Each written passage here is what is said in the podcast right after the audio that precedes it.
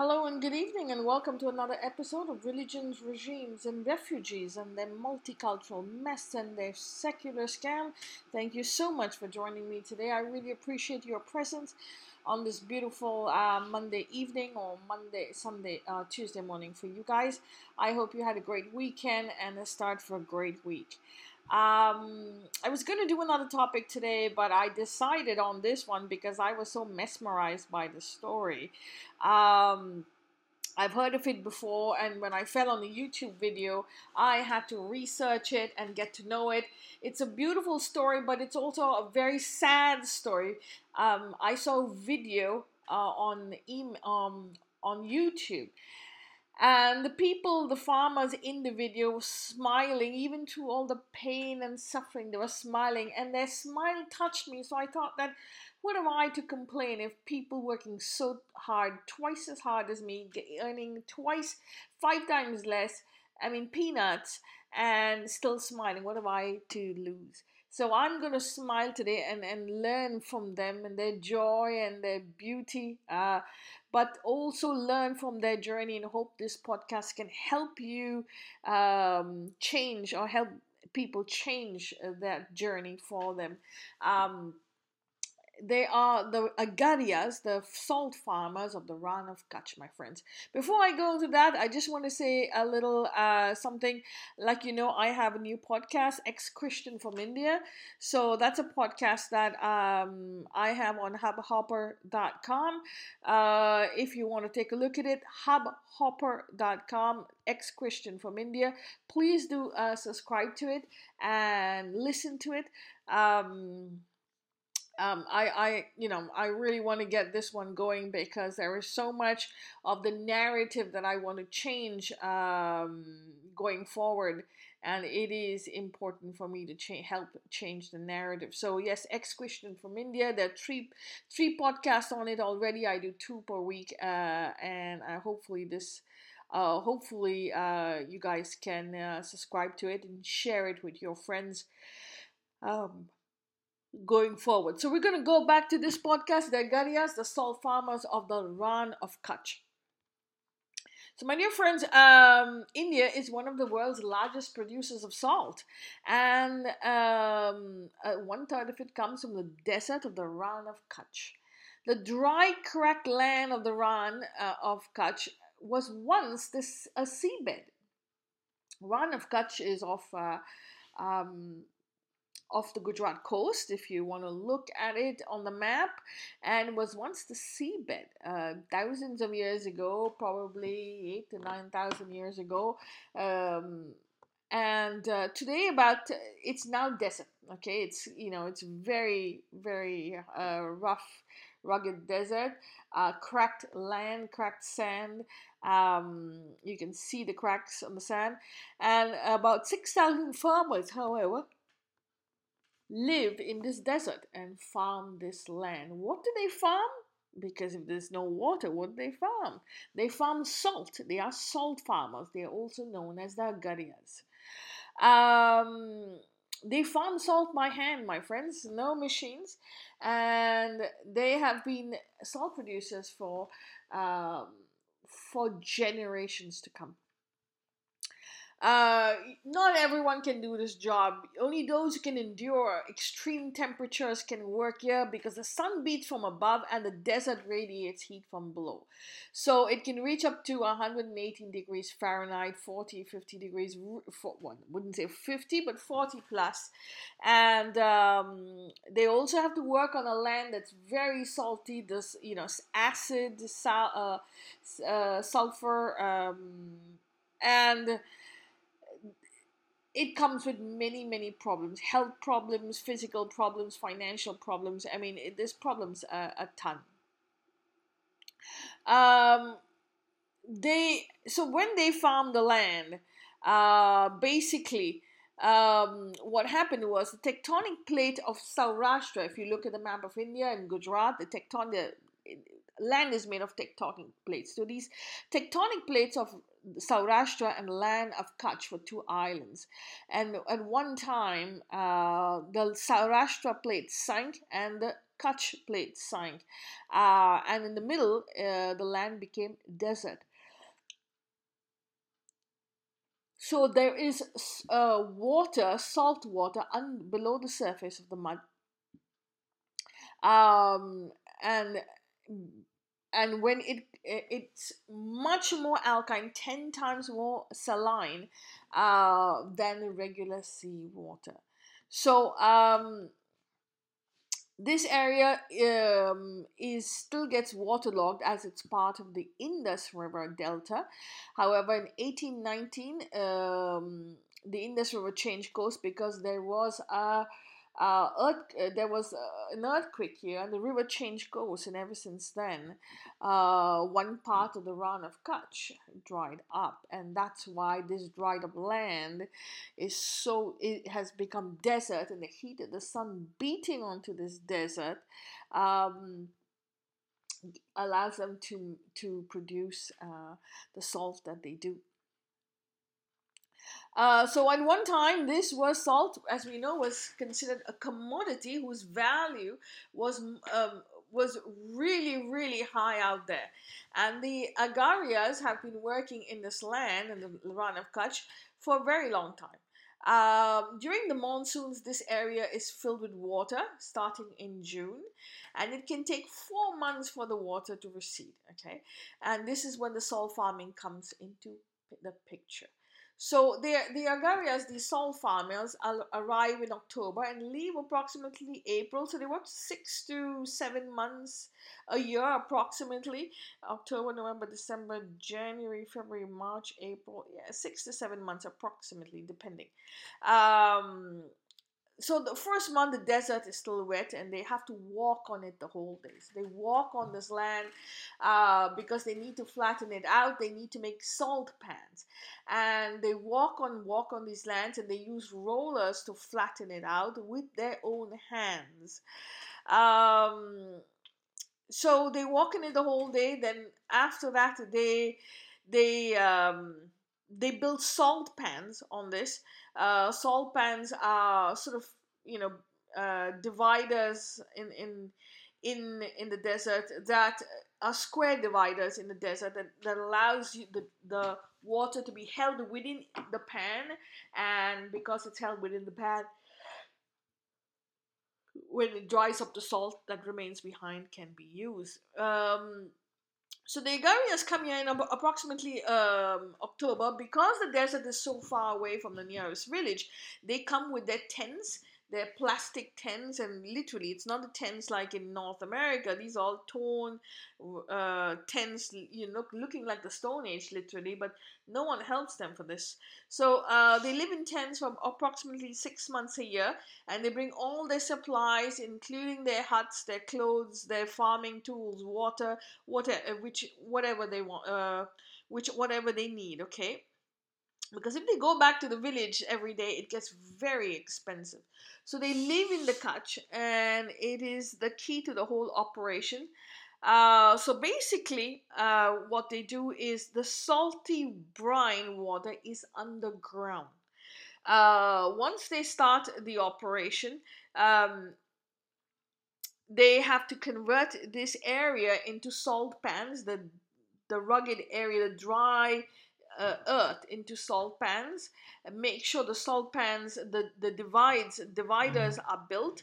Um, and then what they do this after they come in october after this is done then they dig 50 feet into the mud at one place to get the water out okay? Uh, this can take up to a week and prior to that, it's to take longer. But uh, because the government has subsidized solar panels for them, uh, it supplies electricity. It supplies them electricity, and this electricity um, is able to pump up the brine water to the surface. The water is then put into these salt pans. Um, and um, they make about 10 to 20 salt pans. It's really back-breaking work, um, and it's no joke working in the desert. So everyone in the family pitches in. Okay, it's not only just one person, and then the farmer releases the salty brine water from the wells, and from one pan to the other pan it goes, and until it reaches 24% salinity. Okay. Um, the farmers really they just have to taste it. They know exactly uh, what level, what taste, what uh, percentage. Uh, they're just used to this. They're very, very skilled. They've been doing this for generations. So each square, each pan makes about 300 to 400 tons of salt. And over the next few months, the water evaporates, the salt crystals are formed. Uh, and the farmers, what they do is they rake these salts. Why? Because once you, t- if you turn the salt, then the salt has a pos- uh, ability to grow. Uh, the position of the salt changes, and it just expands, expands, giving them more and more salt. Now the tools for this is, is also expensive. Uh, they're rakes. It seems like nothing, but they're rakes, and it does cost 20 30 dollars a, um, a year. So they basically use it, it's very expensive. They basically use the same amount. Um, they use the same rake year after year and try to repair it because they need quite a lot of rakes as equipment. Um, once the salt layer is formed, it's scraped it, with these wooden rakes and they're locally known as gantaras. The salt farmers continuously rake the salt to dwell up um, to dwell up crystals, uh, which fetch a high price, and pile it upon the sides of the pans to be collected later. The salt is different from marine salt produced on the coast and is locally known as badagara. So this badagara, literally meaning bada. Uh, agara means pan, so the salt pan.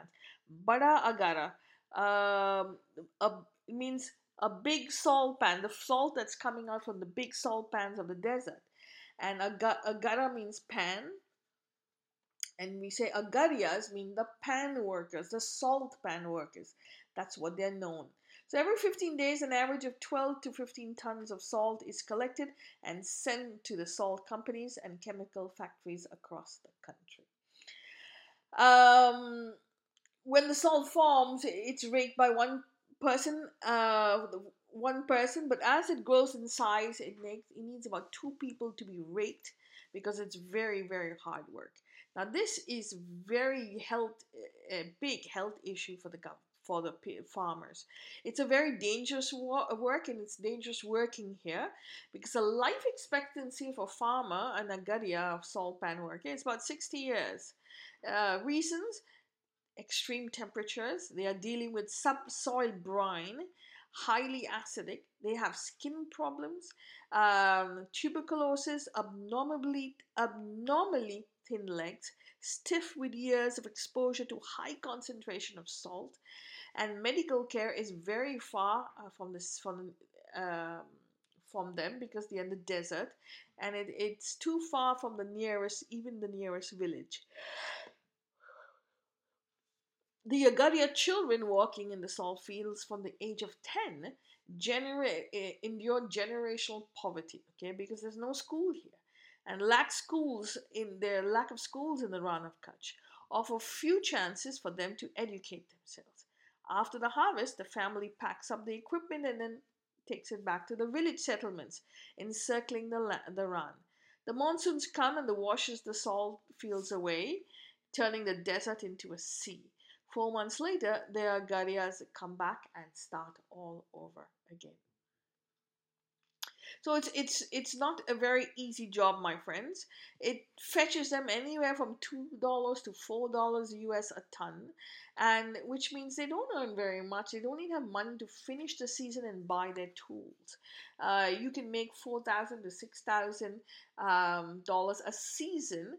And after that, that's all. After all the hard-breaking work, my friends, this is over four thousand to six uh, thousand a season. Uh, sorry, yes, for um, yeah, for all the salt they make. Uh, so very often, the farmers have to go back to these traders for a loan to get through the season or the next season. So they fall into a vicious cycle of credit and debt, and they cannot pay back, and they live below the poverty line. Uh, very very important to to add. So um, the Garias live and work near the salt field. They don't have any choice. Uh, once the salt is ready, they sell it to traders. Uh, the traders come with their trucks to pick up the salt. They take it back to their factory. They crush it, wash it, and they send it through the centrifuge and it's separated and it, which separates the water from the salt. The trader then employs 200 approximate people in his factory, processing and packaging. Um, and it can sell this salt for up to 260 uh, $260 a ton um, where they're buying it from the se- uh, sellers at two to four dollars my dear friends. You know the, you understand the difference in that? That's a lot. Uh, and so the the the farmers are very very poor. They're just poor. Uh, it has nothing to do with caste class like everyone says so it's class it's class no it's poverty it's abuse of people who are uneducated complete and utter abuse and and until we don't change the status quo this is going to uh, this is going to uh, remain as is. So recognizing that the all these problems, um, also that diesel was an was eating 70% of their profits of these uh, farmers. Um, uh, in a grassroots trading network for women, or Hariyali, an initiative of the Self Employed Women's Association, that's SEWA, if you haven't heard of it, S E W A, decided to address the issue and improve their livelihood. So they founded in ni- founded in 1972. Uh, SEWA has been working for several decades to improve the working and living conditions of many women in unorganized labor force, um, including the women, the salt farmers of Kutch. But uh, so basically, uh, what they do um, is just let me go back to my notes over here. Um, yes, so basically SEWA started giving credit at interest rates much lower to these traditional middle uh, than the traditional middlemen and provided market lineages for salt that they produced. In 2005, SEWA began conducting training camps for vocational occupations and micro enterprises like agarbatti making, beedi making to ensure a secondary source of income for the Agarias uh, during the off season. The results of these efforts on these two funds, financial services and marketing services, was a dramatic was dramatic, and many of the participating Agar- Agaria families rose out of poverty within two years. In 2012, uh, SEWA uh, decided to introduce solar pumps to the low to lower the co- production cost and provide an energy clear and clean energy option. The first program of its kind, SEWA collaborated with Jaipe Solar to uh, a local provider of solar PV systems to in- install solar systems designed for brine pumping applications. Um, next, they partnered, partnered with Sun Edison, a US based renewable energy company, and the World Bank to produce 200 solar power water pumps to the Garias in 2015.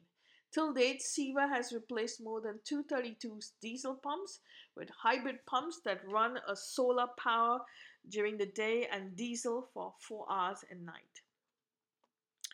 Uh, so the run, Rann of Kutch abundant solar energy potential with many with as many as 300 sunny days and high solar radiation offered salt temperate farmers the opportunity to dramatically increase their annual savings by switching from diesel to hybrid pumps that are made to run for 8 to 9 hours per day on solar power. These hybrid pumps have half the expenditure on diesel and increase salt production approximately by 15%. Moreover, installing these solar panels on rooftops of the farmers' homes during the off season has helped them save on their electricity bills too. Each of these pumps save about 2 to 7 2.7 tons of carbon dioxide. Uh, has also teamed up with Global Fairness Initiative to distribute 15,000 solar powered LED lanterns to the farmers of the Rann of Kutch. Safer and far brighter than kerosene lamps, these solar lamps don't require additional spending once the lamp has been purchased, as the batteries can run for 10 years. Um, SEWA also plans eventually to replace all 17,000 diesel pumps owned by its Agadia members with hybrid solar pumps. And for this, it has tied up with ICICI Bank, India's largest private sector bank, to enable salt farmers to buy and install up to 600 solar water pumps uh, through yearly installments. Uh, they're also working with Zenergy, a startup firm in Chennai, to address the problem of corrosion in traditional pumps made of iron and alloy. So uh, this, the grassroots trading network for women say that because the salt farmers live on such small margins, they wanted to ensure that the solar pumps are a sound investment and minimal risk.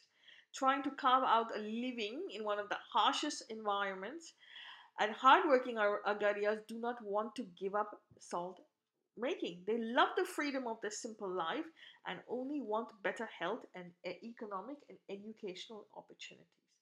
Can you believe it? After all of this, they absolutely love what they do. They love what they do. I'm telling you, I learned so much from them. Their smile is in, immaculate. With great savings from using solar energy, these farmers are now one step closer to a future marked by a better economic status and sustainable livelihood. Um, my dear friends, um, I just want to say thank you to betterindia.com where I got this article uh, for for for getting the article out. Thank you so much to all of them. Thank you so much to SEWA. Um, SEWA is, like I mentioned earlier, um, the Self Employed Women's Association, because a lot of them are women and they are working very hard and kudos to them my hats off to them and i touch their feet uh, for the work that they do to better the indian subcontinent if I was you, my dear friends, I would um, I would take this opportunity to write a letter to the to the members of parliament and to the government of um, to the government of, of Gujarat to um, to talk to to do everything in their power to make factories for these people, but they can replace the traders. Their own Agadia people can run these factories producing the salt, uh, finishing the salt, and selling it uh, for the $260 a, a ton instead of the 3 to $4 a ton that, that is uh, sold, that is uh, paid to them. And uh, the exploitation by the um, by the traders, the salt traders, uh, that is a huge, huge insult and you know uh, indignation, um, abuse of power. Um, it is absolutely disgusting. These these middlemen and these traders who manipulate and and and abuse these salt farmers, um, and why you you and I buy it at fancy product fancy fancy rate. So take 10 minutes of your time tomorrow or whenever, write to the ministers of government of Gujarat and make sure that you provide them with your opinion and your uh, your knowledge, your opinion of these salt farmers. And it will not be very expensive for them to put their money together to build factories run by these farmers, where they can uh, they can ma- manipulate their old salt and sell it on their on, on their uh, sell it in the market. Um, they can also you could also write to the big industrialists of Gujarat, the Ambanis, the Adanis, the Tatas. Look, these are all Gujarati people, and all it takes is a very small factory. You don't even have to get very complicated because these factories are not complicated. Build two, three factories for them, and how much will it cost? Nothing for the Ambanis and the Adanis, nothing. So if they build these factories for um, for these workers, ensure the education, have a system of uh, distance learning for education. Um, these this will change everything for the farmers. They wouldn't have to go to these traders. That is the biggest hurdle. So take some time today, write to to the Adanis, the Ambanis, and all the big industrialists of of uh, of um, uh, Gujarat. Uh, also, you can please, if you could please write to the government that they step on the gas and literally uh, find a way to get uh, industrialists together to buy and give them land or build these factories, collect the funds to build these factories for these ladies and the men and women, the Agarias, and basically apologize to them for all that they've endured for uh, the seven decades that we've supposedly got independence, but we are not independent. Um, many people say um, the problems of the of the exploitation started with the British, who uh, classified these tribes as uh, criminals from birth. Uh, so they were criminal tribes from with a law uh, tribe, the Criminal Tribes Act of 1871. Um, historians say it was to impoverish and control these tribes uh, into poverty and then leave them there so that they could not benefit um, and, and the British would make the money. Uh, the law gave the British the power to monitor the movements of their Garias and arrest them uh, with little cause. And then the British owned the land. So the British would then take the salt to England, process it, and send it back to India with heavy tax. We know this, we've learned it in our history books. The salt farmers would not take the salt out, could not take the salt out of the region, so that women would hide the crystals in their petticoats and then sell it. Um, and many Indians at those days could not afford salt with the high tax. Uh, because uh, even though it was part of their staple diet, we know about that. We've read it in our books. It got so bad that in 1930, Mahatma Gandhi organized his most successful act of civil disobedience, the 240 mile Dun- Salt, Dandi, Salt Dandi March, as it was called. He went from town to town, and 60,000 protesters uh, were jailed, including Gandhiji himself. And Gandhi could. Um, salt would be a contested product produced until India's independence in 1947. And after British rule, this act was removed, meaning they were no longer classified as criminals.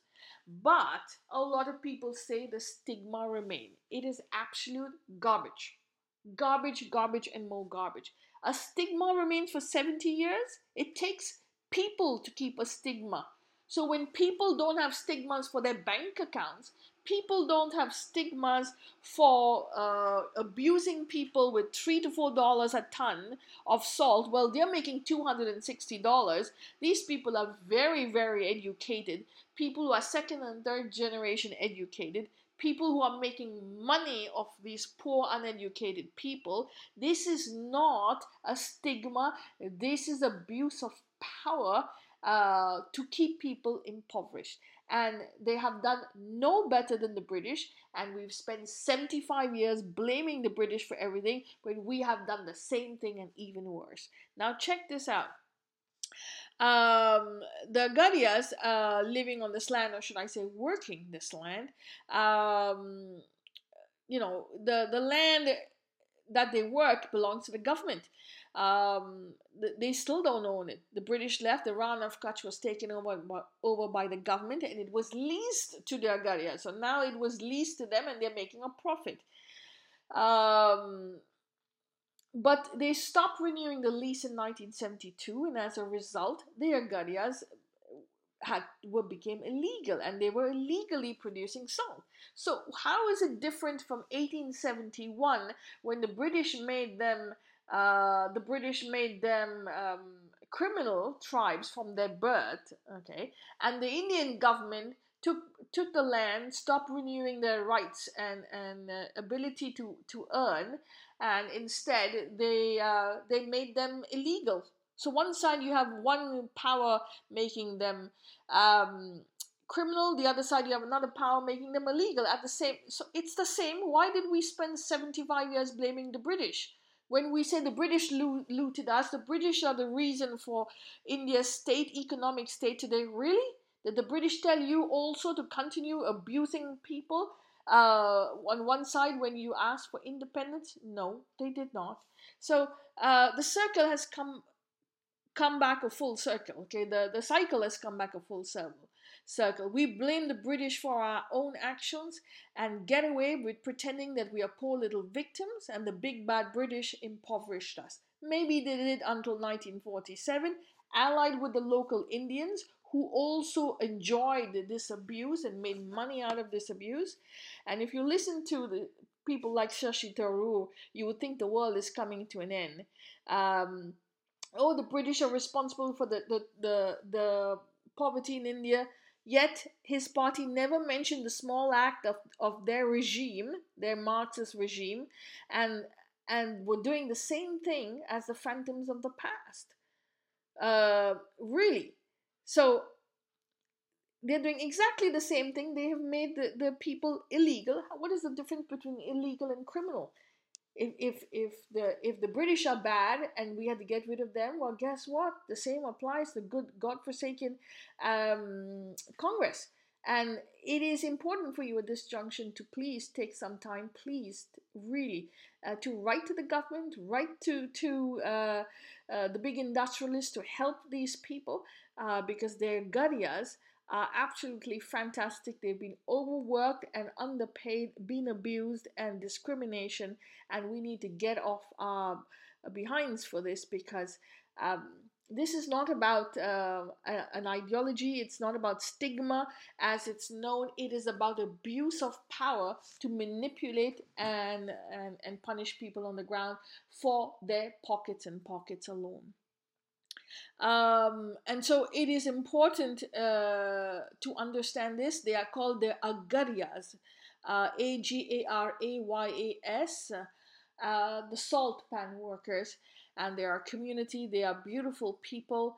Uh, we have salt, we can't live without salt, and it's time to rise up and say to them, uh, thank you. Sorry for the past, and thank you for all the hard work you're doing. Um, I also would suggest you go onto YouTube, uh, research this. There is a huge, uh, many episodes on this. One beautiful one made by Business Insider, which I read, uh, which I uh, decoded for you, and there are many, many other. Um, uh, articles on the Agariyas. My friends, please research it. Speak with your friends, your family members, your local uh, social media groups. Write to your local ministers um, uh, and and talk about this and what you would like for the government to do for them, and and write your emails to um, to the industrialist of Gujarat and please share this podcast. I would really appreciate it because helping these people are really, really very, very important. Uh, like I said, I also have, uh, I will end this here. Um, I also have a podcast, Ex Christian from India. Do not hesitate to, you know, spend some time on it.